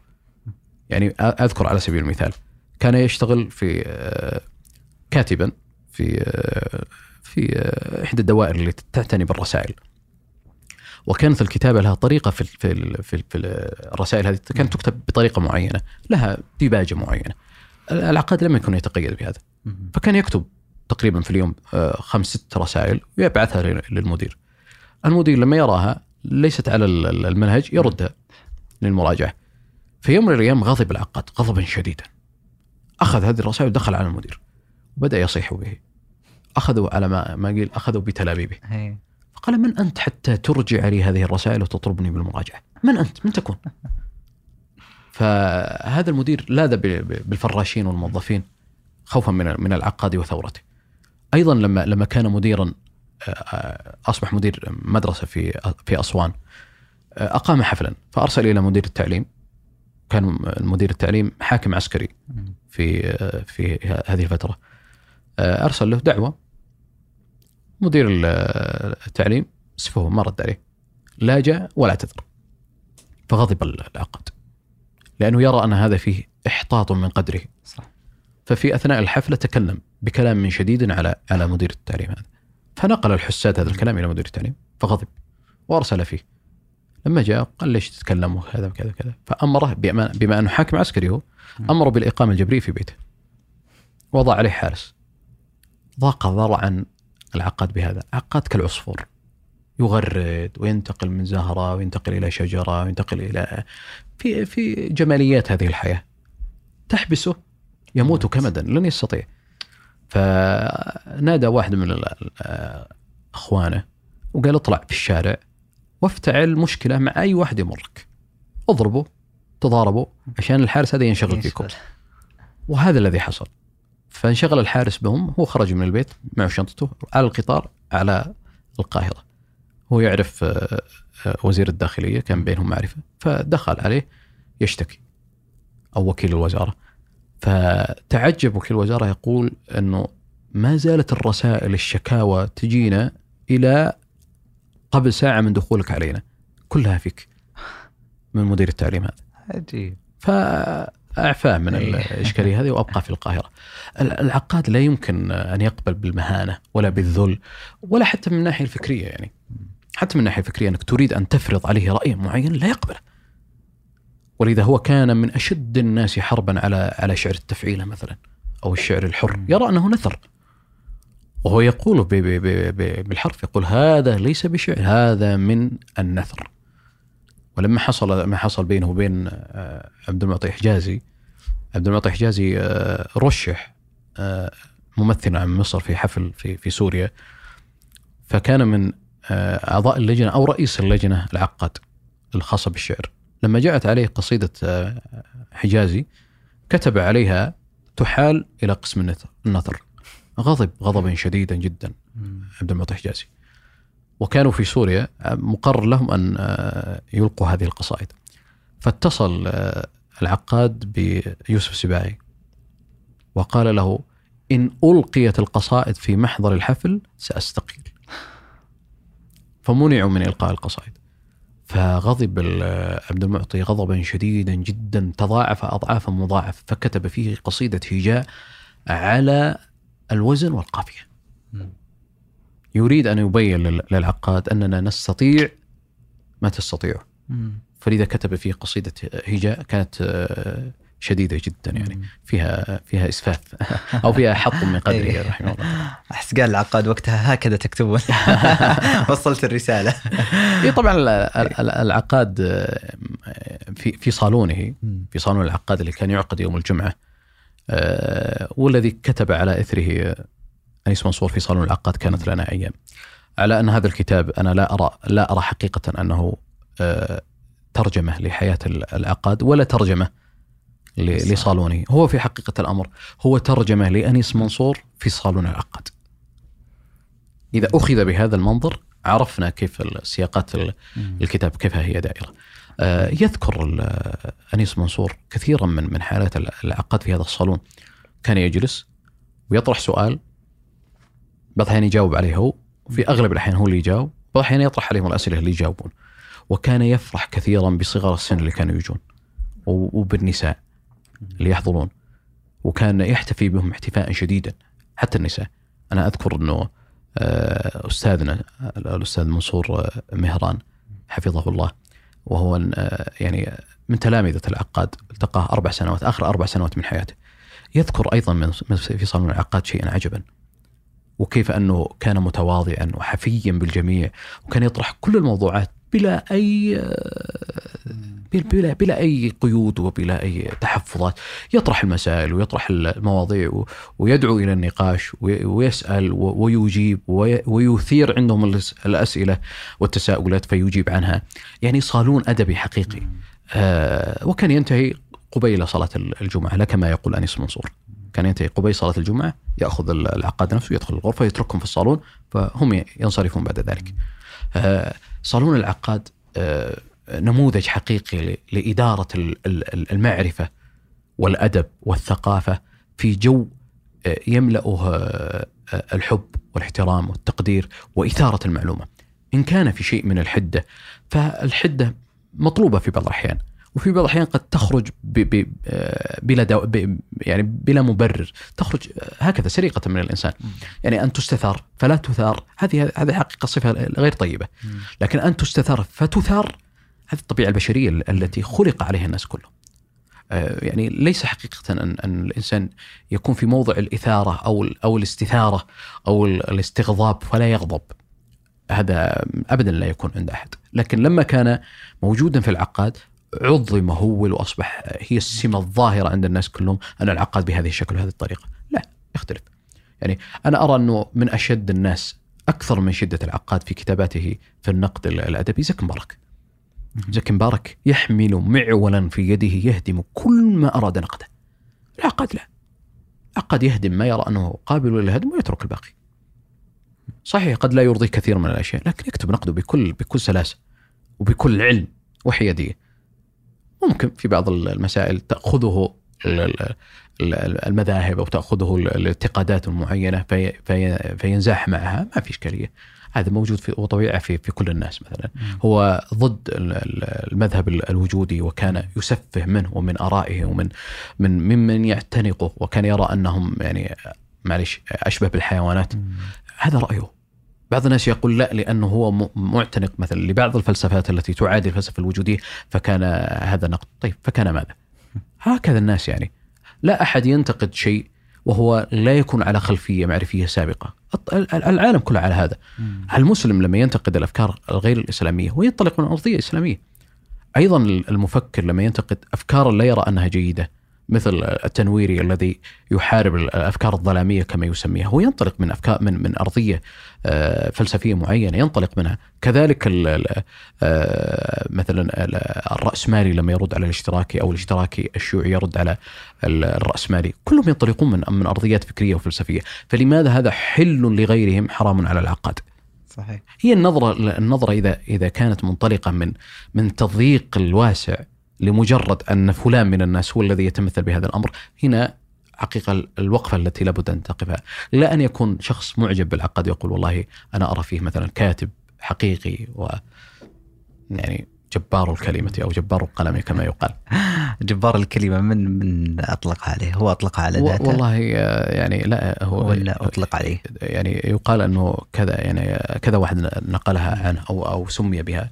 و- وأيضا ينقل عن الرافعي قال أن لما بدأت المعركة منهم آه، فكتب على سفود وعوتب قال إنني أردت أن أضع أنف جبار الكلمة مم. في التراب وأمرغه آه، ساعة من جميل. فجبار الكلمة كان هذا هو الوصف الذي يطلق على آه، العقاد. وهو حقيقه يعني حق له. يعني في السبعين مات الرجل. وكتب أكثر من 116 كتاب. أكثر من 116 كتاب. ومقالاته لا تحصى. مقالاته كثيرة جدا. وآخر ما طبع له آخر ما طبع له هو كتاب حبيبنا آه، آه، الدكتور عبد الرحمن قايد. المقدمات مقدمه وشوف على أنها مقدمات شوف الحجم الكبير اللي فيها. صح. مقدمات الكتب. على أنك لا أنا قرأت المقدمه لا لا يك لا يكاد تحصل في مقدماته في هذه على هذه الكتب على مديح لهذه الكتب. يعني ما يمدح الكاتب مثلا. قليل تجد تجد يمدح بس قليل. آه، آه، العقاد معتز بنفسه وبذاته كثيرا وحق له. آه، فلا يرى أنه أنه أنه يمدح إلا من يستحق أن يمدح سواء كتاب أو شخص. حتى لما قامت الثورة في مصر وحكم جمال عبد الناصر في عام 59 آه، آه، أعطي العقاد جائزة الدولة التقديرية. فكان المقرر أن الرئيس جمال عبد الناصر هو الذي يعطيه ال- الجائزة. وأيضا يلقي كلمة. ألقى كلمة. في التسجيل الذي تكلموا عنه كانوا يقولون أن ال- ال- الكلمة الصوت بعيد. وهذا الصوت بعيد بسبب أنيس منصور كان من ضمن المنظمين. فجعل عمدا المايك هذا بعيد. الميكروفون بعيد شوي. إنهم عارفين إنه بيجيب العيد بيجيب الطاعة. وهو جابها حقيقة. فقال أنني منحت هذه الجائزة باسم الشعب المصري. لا باسم أحد. وإنني أخذتها باسم الشعب المصري. على ان اللي أعطاه إياه هو عبد الناصر. عبد الناصر. لكن هو ابدا. هو يرى أنه هو كاتب الأمة. كاتب الأمة الأول. كما كان كاتب الوفد الأول. وهو بحقيقه كاتب جميل. الثقافة العربية الأول ما في. الحديث والله معك أبو خالد تحديدا لا يمل عن العقاد بشكل خاص. دعني أختم معك بسؤال مباشر. من أراد آه، أن يقرأ للعقاد من أين يبدأ؟ يعني خاصة 116 كتاب. يعني هل إيه. لازم أقرأ كل هذه الكتب ولكن لا لي- ليس لزاما لكن آه، هو حقيقه هذا السؤال فضفاض. آه، لأن العقاد في أول كتاب ألفه اللي هو آه، خلاصة ال- ال- آه، اليو- اليوميات أو خلاصة نسيت اسمه. خلاصة ألف عام 1911 أوه ما شاء الله. إلى آخر كتاب آه، صدر له بعد وفاته اللي هو كتاب المقدمات اللي أصدرها أخونا الشيخ الدكتور عبد الرحمن قايد. آه، منهجه واحد. طريقته واحدة في الكتابة. آه، ما في في مرحلة من المراحل تقول والله تغير الأسلوب آه، نزل رفع ما أسلوبه واحد طريقته واحدة عرضه للموضوعات واحد. ما يمكن إني أقول لك يبدأ بهذا لأنه أسهل أو أو أقرب. لكن أقرب كتاب ممكن أنصح به لمن أراد أن يعرف شخصية العقاد وأن يلج من خلالها إلى كتب العقاد كتاب أنا. كتاب أنا آه هو الكتاب الوحيد من وجهة نظري أنا. أنا شخصيا. هذا الكتاب هو ال- ال- الوحيد من وجهة نظري الذي كتبه العقاد آه بإحساس بشعور حقيقي. يعني أظن والله أعلم أن العقاد لما كتب هذه المقالات آه كان يتمثل آه، نفس النفسية اللي كتب بها قصائده وأشعاره. كتبها بشعور وإحساس. فتجد هذا حقيقة منساب فيما تقرأ في فصول هذه المقالات. في بيت آه، أبي أمي إيماني. شوف شوف فصله عن إيماني تكلم عن إيماني. آه، كتبي مكتبتي آه، آه، المقالات كذا.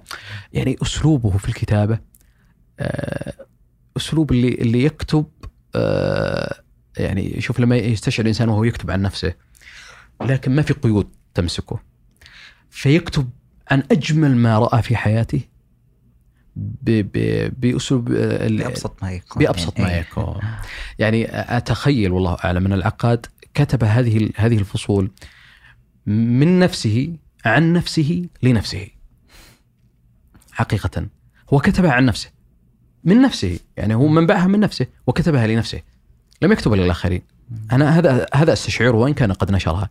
لكنه كتبها ب- ب- ب- بروح الكاتب المحب. لما يكتب محب لنفسه لتاريخه لحياته هذه الحافلة التي مرت عليه. المعتز بكل ما كتب وبتاريخه الذي مضى. فكتاب أنا في غاية الجمال والروعة. كتاب ب- ب- بسحره إلى عالم العقاد. إيه، أنا أرى أن هذا الكتاب هو ال- الحقيقي بأن تدخل من خلاله إلى إلى أدب العقاد وكتاباته. جميل جدا. شكرا لك أبو خالد والوصول إلى هذه المرحلة تحديدا. الله يحفظك. ما قصرت الله يرفع قدرك وشكرا آمين. للسامعين الوصول إلى هذه المرحلة. لا تنسون الاشتراك ومشاركة الحلقة لمن يهمهم الأمر. وفي أمان الله.